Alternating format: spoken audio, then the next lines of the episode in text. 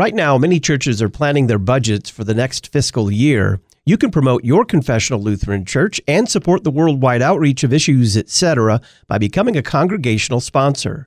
When your church pledges $1,000, we'll publicize your congregation on the podcast, at our website, and in the Issues Etc. journal.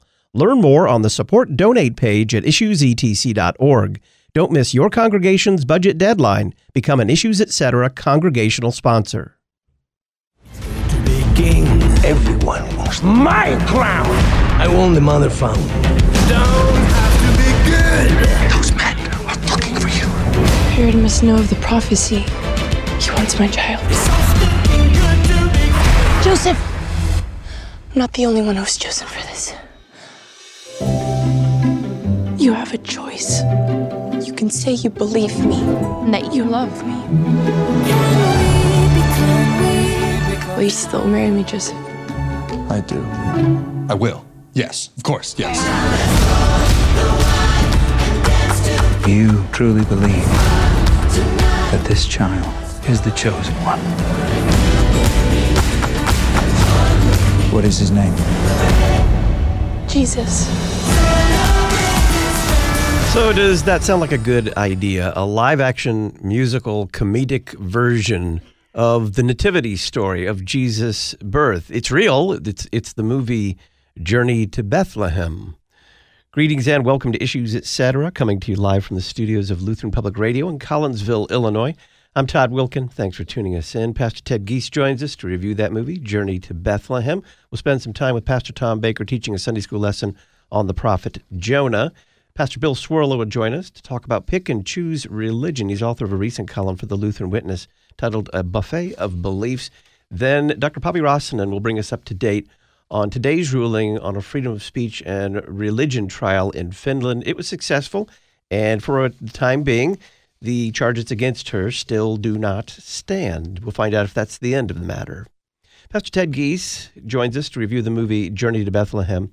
He has a bachelor's degree in fine arts. He's pastor of Mount Olive Lutheran Church in Regina, Saskatchewan, Canada, and he teaches a course for Concordia Lutheran Theological Seminary titled A Lutheran Approach to Art, Media, and Film. Ted, welcome. Thanks, Todd. What is the goal of this film, Journey to Bethlehem? Well, you know, I did some digging around, and Adam Anders, the director, and he's also uh, one of the writers for the project, said that essentially the the goal is evangelism. The, the idea is is to make something that a family, a Christian family, could invite their friends along to come see, or you know, somebody could stumble into it who's not a Christian and have a chance to um, hear the story of the birth of Christ. So this is the goal I guess, in making the film for him.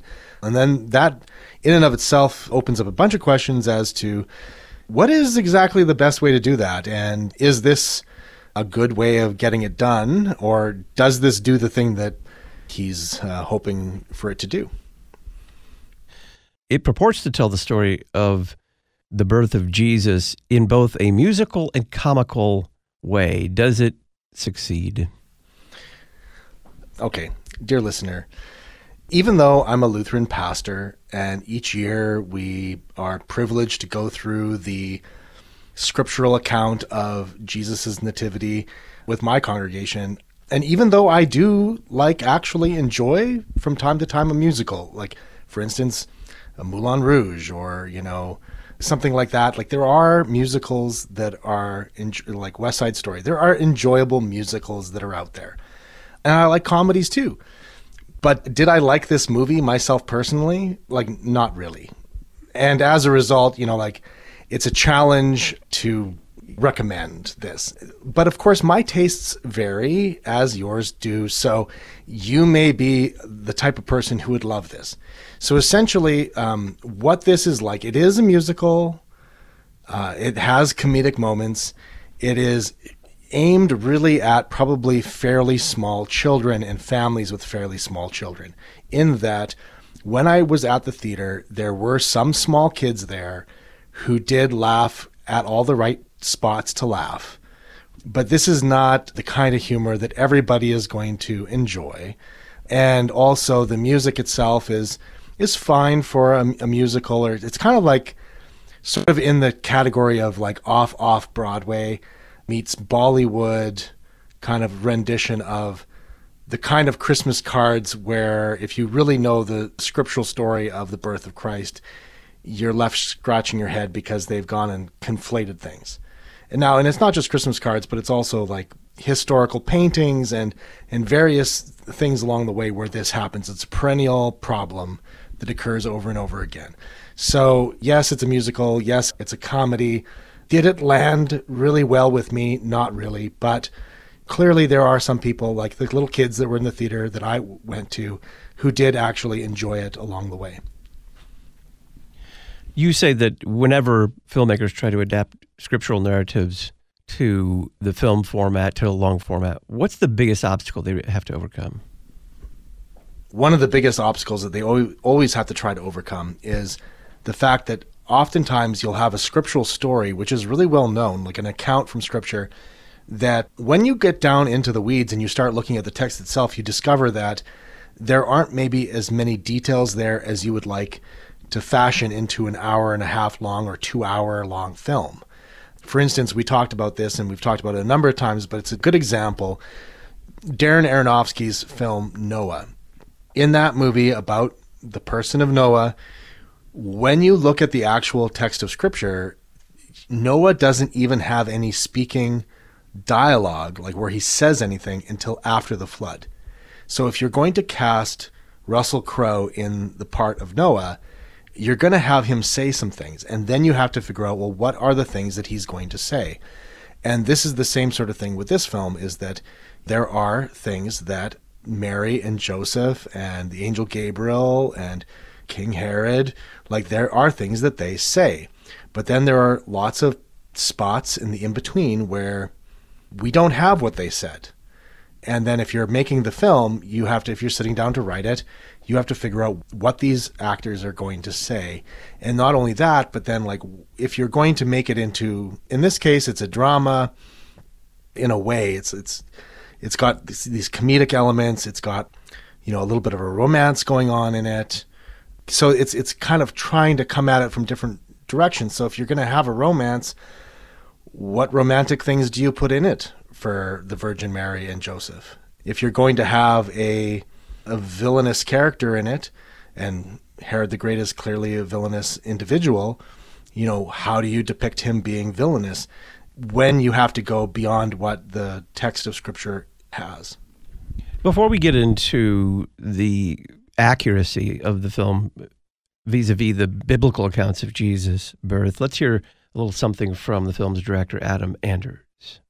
It was very important for me that Mary was strong. I was like, why would God choose her of all the women available?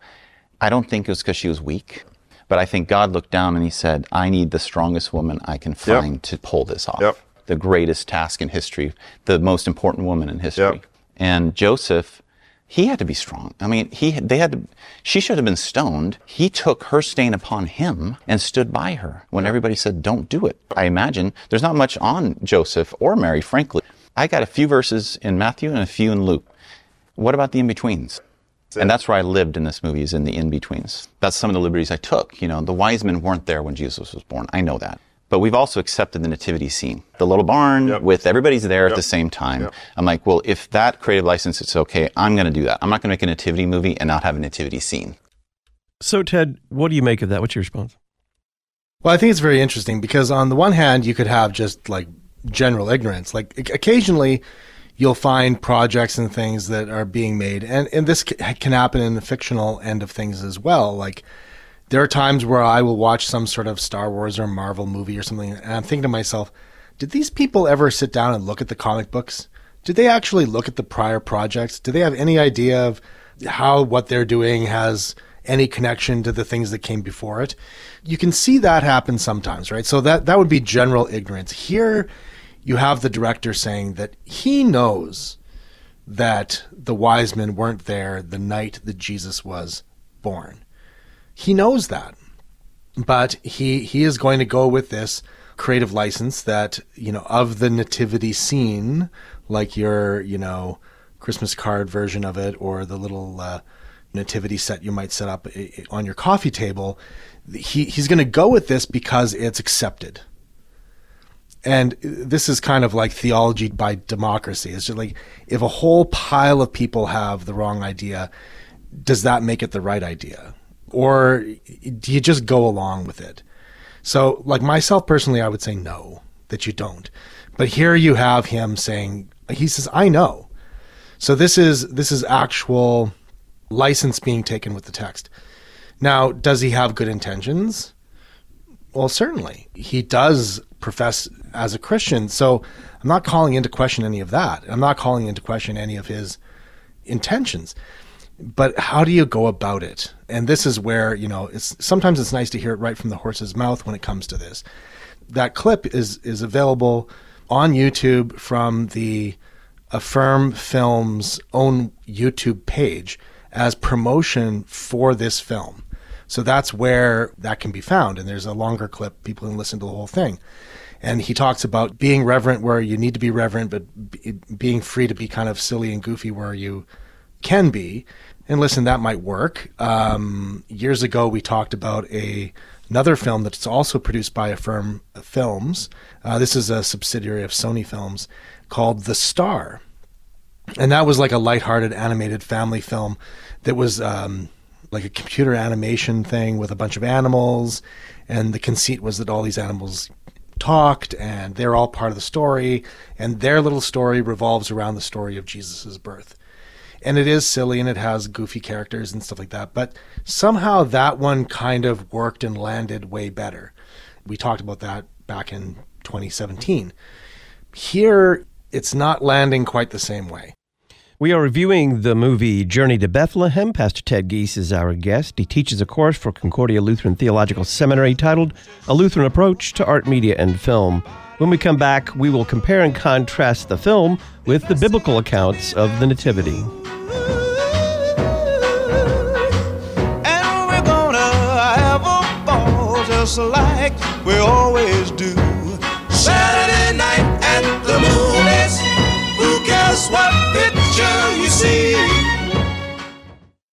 This week on The Word of the Lord Endures Forever, we continue our study of the book of beginnings, Genesis, with Noah and family enter the ark, the great flood commences, the great flood prevails, God remembers, and the dove and olive branch. Join me, Pastor Will Weedon, for The Word of the Lord Endures Forever, your daily 15 minute verse by verse Bible study on demand. Listen at thewordendures.org or your favorite podcast provider. How can Christians live out their faith in the church, the family, and the government? Find out in the Issues Etc. Book of the Month for November Faith That Shines in the Culture. It's written by regular guest Dr. Alfonso Espinosa. Learn more about faith that shines in the culture at issuesetc.org or by calling Concordia Publishing House 1 800 325 3040. Faith that shines in the culture, the Issues Etc. Book of the Month for November. Your lifeline to the Lutheran worldview. You're listening to Issues Etc. This is Pastor Matthew Harrison, President of the Lutheran Church Missouri Synod. The LCMS operates the second largest parochial school system in the United States. What can you expect from a Lutheran Church Missouri Synod school? There's one race, the human race.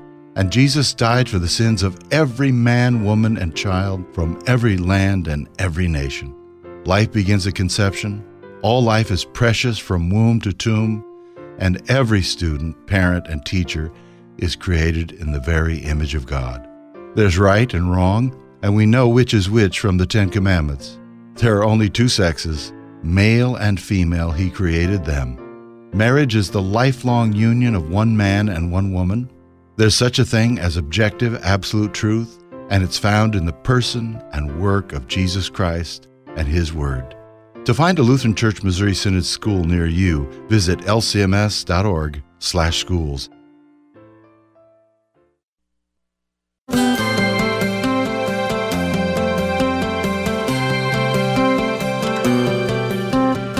Ad Crucem has a huge selection of Christmas and Christmas ornaments, including the Jesse Tree collection for Advent. These ornaments are made from beautiful cherry wood or white acrylic. You can find out more at adcrucem.com, A D C R U C E M.com.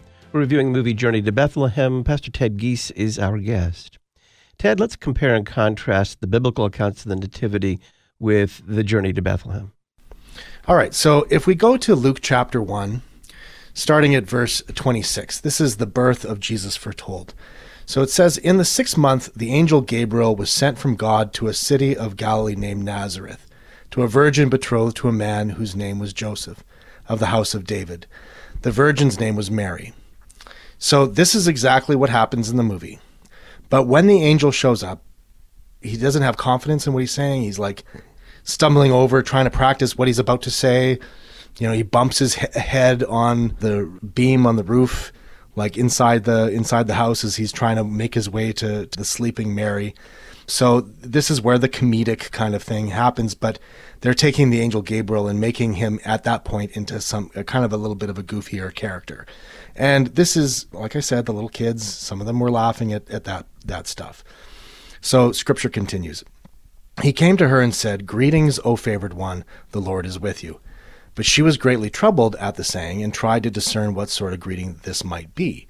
And the angel said to her, Do not be afraid, Mary, for you have found favor with God.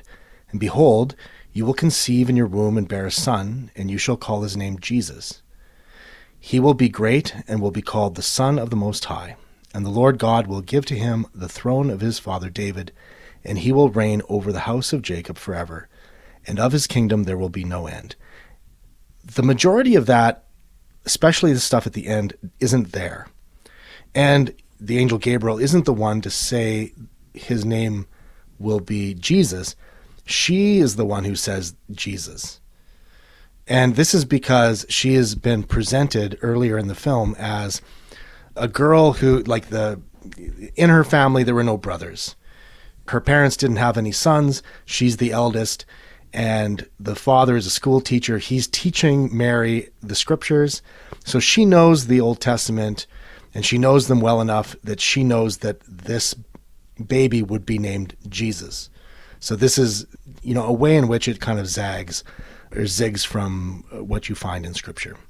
So Mary said to the angel, How will this be since I'm a virgin? She asks this question in the movie.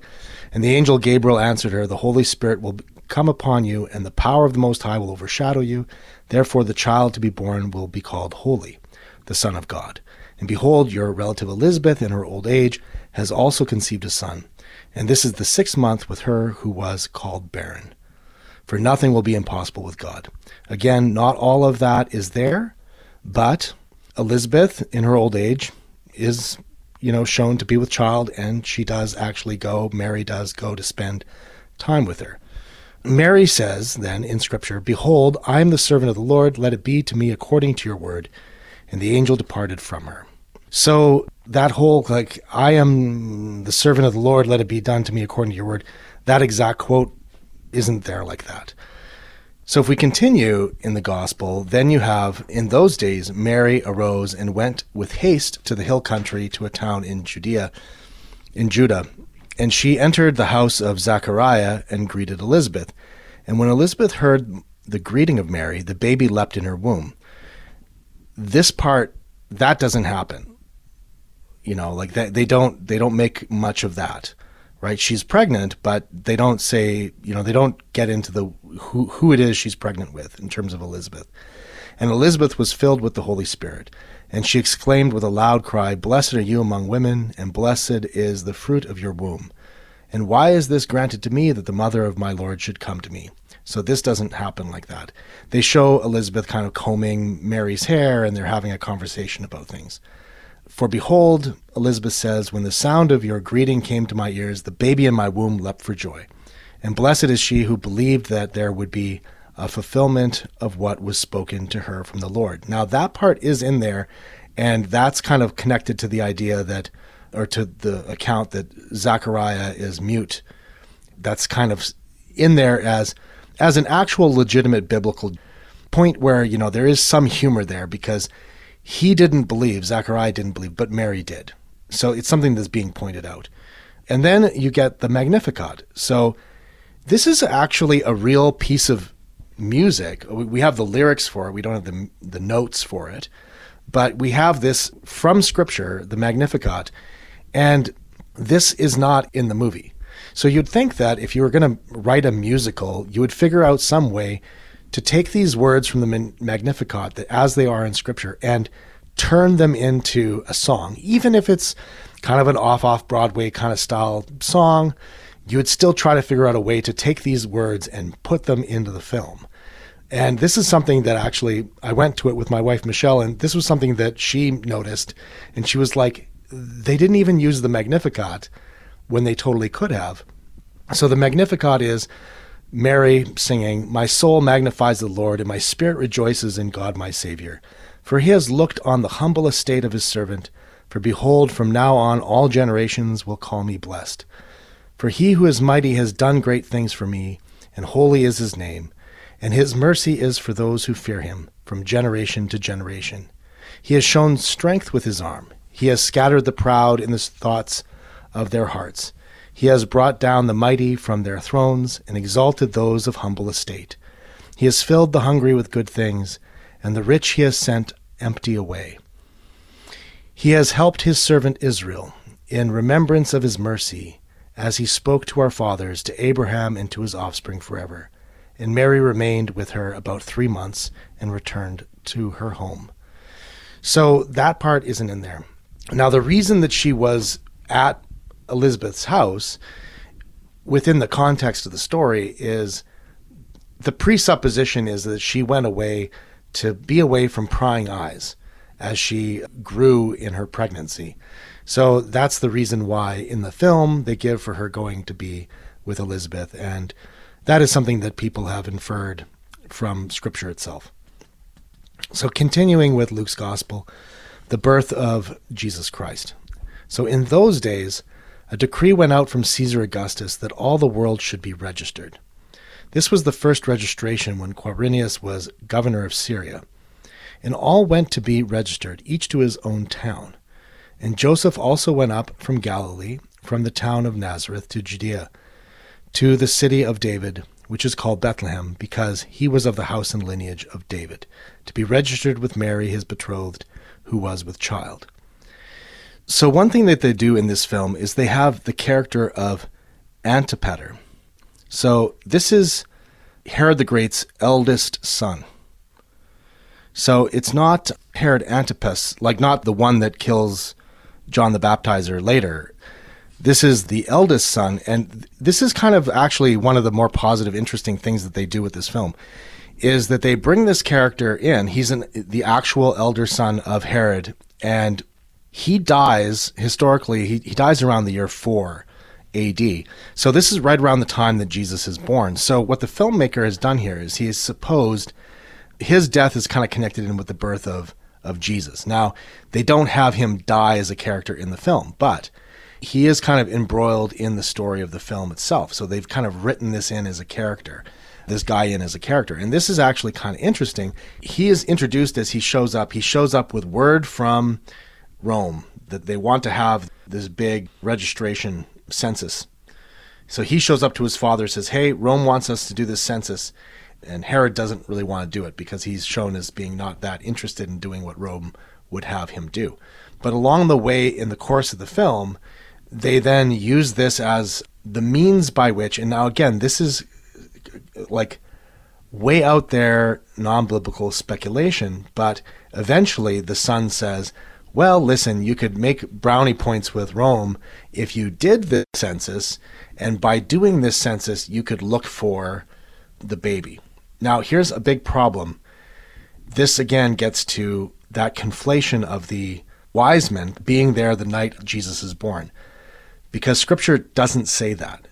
So they've jumbled up the timeline of the events so that by this point, the wise men have already been to Herod and Herod is already worried about this possible baby being born as a rival king, and that as a result of this, then the son Antipater can like can like say, oh well, well, we should use this census to try to ferret out where this baby is going to be. Like that that is that is exactly not the way any of it is presented in scripture, but it is this narrative twist that they have included in the in the film itself. So you do have in the film, you have Joseph and Mary eventually get to Bethlehem. And scripture continues then in Luke chapter 2, verse 6 While they were there, the time came for her to give birth.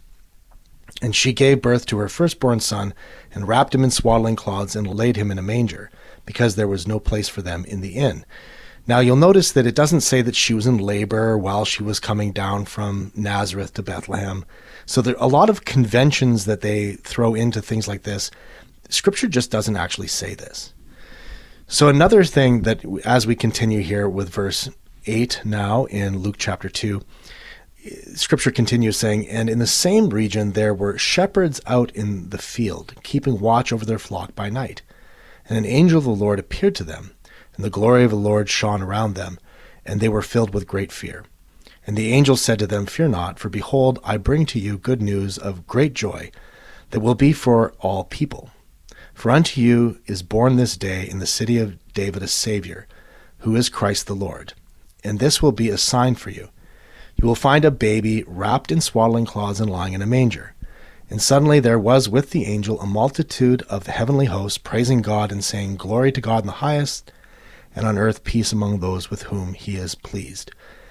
Here, there's a real problem in terms of the movie. What they've done is there are no shepherds in this movie. Although this account of the angel coming and then the heavenly host singing is there, but what they've done is they've taken the three wise men and they've had them hiding out in the fields, posing as shepherds to hide from Herod. So they're dressed as shepherds, and it's all kind of there for some jokes about sheep dung. And to me, when I'm sitting there in the theater, I'm thinking to myself, well, again, this is the problem of like conflation of the wise men into the story. And on top of that, it kind of starts to get into like, in terms of filmmaking, the budget. It's like maybe they couldn't afford to have extras as shepherds or to have additional characters as shepherds. So here they take now, they've not just conflated the timeline of events, now they've actually taken the shepherds and conflated them with the wise men. So the magi are now dressed as the shepherds. They receive the good news that the shepherds in Scripture receive. And then it's they that go to Bethlehem to see the Christ child, not the shepherds that do. But they arrive dressed as the shepherds and then make a quick costume change before going in to the uh, the stable to see the baby Jesus. So these are some of the the things where it really goes sideways. Since we've been talking about the wise men quite a bit, it's really Matthew's gospel that talks about the wise men quite quite a bit more. So you know, if you go to Matthew chapter 2, you get more about the wise men. So it says, Now after Jesus was born in Bethlehem of Judea, in the days of Herod the king, behold, wise men from the east came to Jerusalem. So again, very important. Now after Jesus was born, scripture continues, Where is he who has been born king of the Jews? For we saw his star when it rose and have come to worship him. When Herod the king heard this, he was troubled, and all Jerusalem with him. And assembling all the chief priests and the scribes and the people, he inquired of them where the Christ was to be born. They told him in Bethlehem of Judea, for so it is written by the prophets, And you, O Bethlehem, in the land of Judah, are by no means least among the rulers of Judah. For from you shall come a ruler who will shepherd my people Israel. Then Herod summoned the wise men secretly and ascertained from them what time the star had appeared. And he sent them to Bethlehem, saying, Go and search diligently for the child. And when you have found him, bring me word that I too may come and worship him. So here you see in Scripture Herod kind of plotting and conniving. And certainly you get this in the film. Antonio Banderas plays the character of Herod. He plays Herod in the film, and he's chewing up the scenery left, right, and center everywhere that he goes in this film. After listening to the king, scripture says, they went on their way, and behold, the star that they had seen when it rose went before them until it came to rest over the place where the child was. Now, that part, they do have that, but for them, it's like them in the shepherd's field, and they see the star again, and it takes them to where they need to find the Christ child. And going into the house, they saw the child with Mary his mother, and they fell down and worshipped him. Then, opening their treasures, they offered him gifts gold and frankincense and myrrh.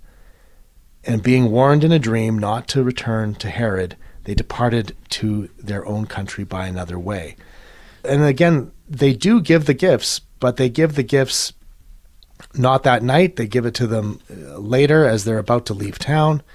So again, it's not exactly the way that Scripture has it. Also, you know, it talks about them being warned in a dream. We don't get that, but we do have from just a little bit earlier in Matthew's Gospel, in Matthew chapter 1, verses 18 to 25, we have Joseph being warned in a dream. So there are a couple details in this too. So in this portion of Scripture, we have it like this Now, the birth of Jesus Christ took place in this way. When his mother Mary had been betrothed to Joseph before they came together, she was found to be with child from the Holy Spirit.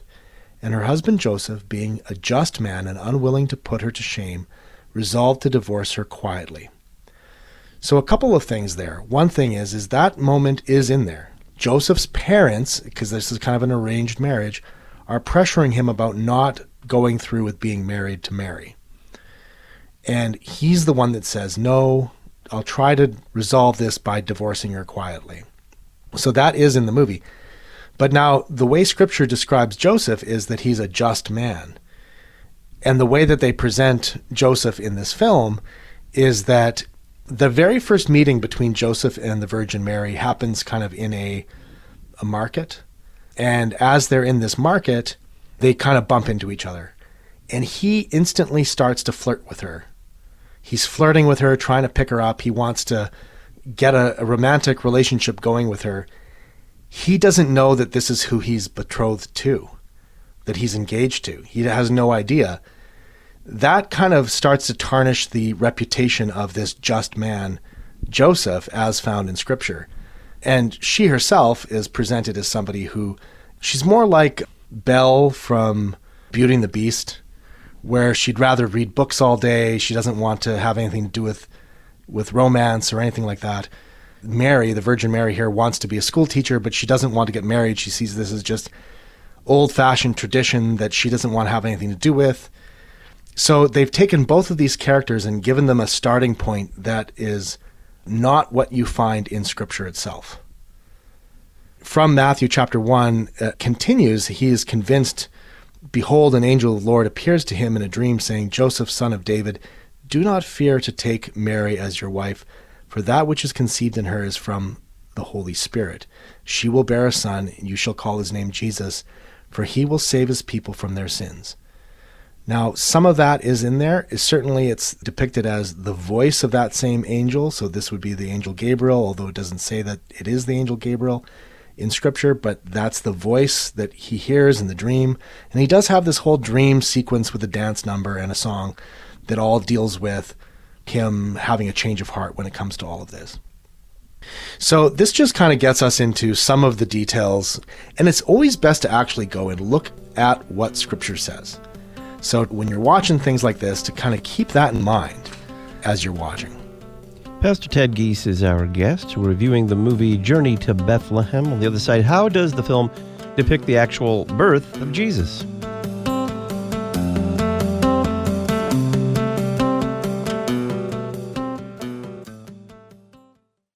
Right now, many churches are planning their budgets for the next fiscal year. You can promote your confessional Lutheran church and support the worldwide outreach of issues, etc., by becoming a congregational sponsor.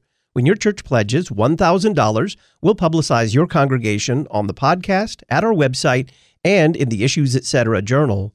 Learn more on the support donate page at issuesetc.org. Don't miss your congregation's budget deadline. Become an Issues Etc. congregational sponsor two millennia ago, Pilate uttered one of the most profound questions that we still ask in the modern era What is truth? Many today would say that truth, like beauty, is in the eye of the beholder, or perhaps in the heart. But that's not what truth is for the Christian people of God. Truth is found in Christ alone. To learn more about the Lutheran view of truth, pick up the November issue of the Lutheran Witness, visit cph.org/witness or our website witness.lcms.org to learn more. The Lutheran Witness, helping you interpret the world from a Lutheran perspective. Teaching your student to read should not be complicated. Memoria Press's phonics uses common sense and the classical approach with their First Start Reading program for the most effective and efficient way to teach your child how to read. If you're interested in learning more, visit them at memoriapress.com and use the coupon code LPR24 at checkout. Memoria Press, saving Western civilization one student at a time.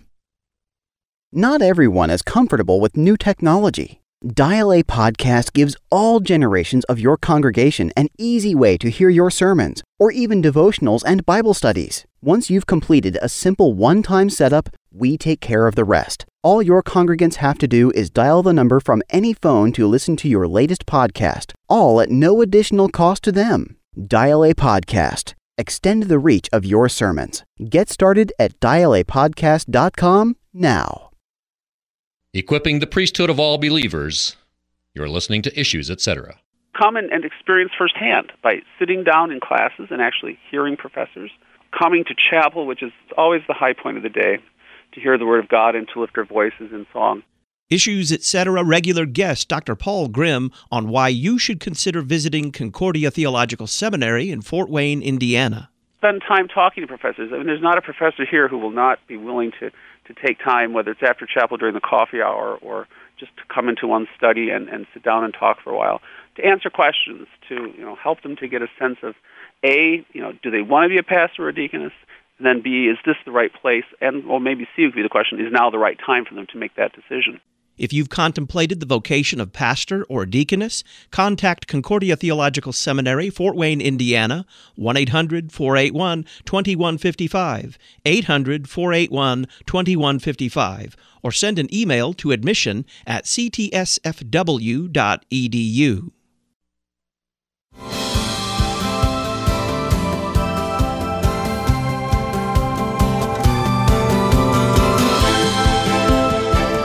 We are reviewing the film Journey to Bethlehem. Pastor Ted Giese is our guest. I'm Todd Wilken. This is Issues, etc. Ted, how does the film actually depict the birth of Jesus? Well, again, it's a very much one of those Christmas card kind of style births. It all happens very quickly. Again, this is supposed to be a children's film. By the end of the film, like, again, the, the shepherds aren't there, the wise men are there, and they ought not to be. Antipater, Herod's son, shows up there, and then he's actually the one that kind of helps the situation in a way that facilitates their ability to escape, as it were, to Egypt. So these things are kind of not. It's the culmination of his kind of, in theory, his redemption arc. You know, Herod's son. They're respectful of the fact that this is Jesus, the Son of God, the second person of the Holy Trinity but it's again it's got lots of other things going on that are not necessarily necessary as it were. But i i will say the two actors the ones playing mary and joseph. Now i mentioned that their characters didn't really match up at the beginning of the film the way that they do in scripture.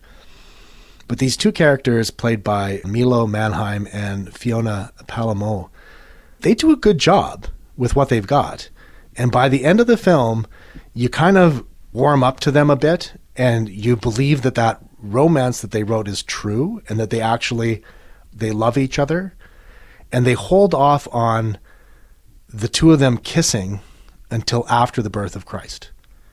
So they retain in there the virginity of the Virgin Mary through to the birth of Christ. Semper Virgo, like they don't they don't mess around with that and there's this romantic kiss as they're escaping to Egypt. So, like again, there there are glimmers. There there are these little moments. Uh, Antipater is an interesting character to throw in the mix. Perhaps that idea deserves its whole own kind of movie, like you get from that film Risen that we talked about with Joseph Fiennes in it from a number of years ago. Anyways, that's for people who are interested or curious about what's going on with this film. Hopefully, that gives uh, some idea of what you're going to be getting. But it is a musical. There's lots of singing and dancing, which you might not expect in a story about the birth of Christ. So, Ted, what is your basic pastoral concern about Journey to Bethlehem? Well, that families would go to it and then fail to go home afterwards and sit down and actually read those two scriptural accounts from Matthew and Luke. So please, if you go see it, go home and sit down with your kids or your grandkids or your great grandkids and read that portion of scripture so that you get the scriptural account into their ears and you have a chance to talk about it.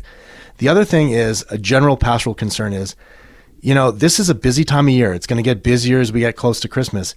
This is not a substitute for actually gathering together in your local Christian congregation and hearing the account of the Nativity read to you and preached to you and to sing those Christmas carols and Christmas hymns together as Christians.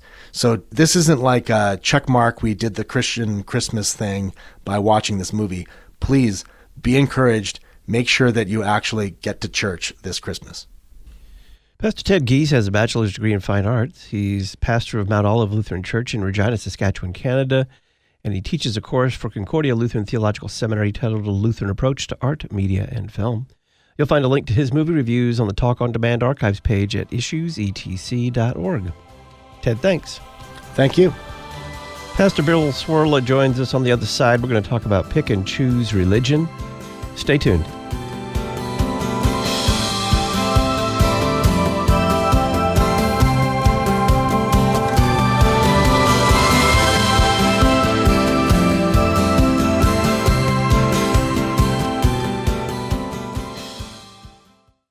How can conspiracy theories become a form of idolatry? I've written a column for the latest issues, etc. journal titled Yes, Elvis is Dead, but God is in His Heaven, a pastoral response to conspiracy theories. We'll send it to you for free. Just click the red journal subscription button in the right hand column at issuesetc.org. In the Wittenberg Trail feature, Julie Stiegemeyer writes about her path from Methodism to Lutheranism. The free online Issues Etc. journal, issuesetc.org. Interest Time is a magazine that Lutheran Church Extension Fund publishes to inform and educate readers on what God's people are accomplishing through His blessings. You'll find stories about congregations, schools, and organizations within the Lutheran Church Missouri Synod that are sharing the good news of our Lord and Savior Jesus Christ. Get your free copy today at interesttime.org/subscribe.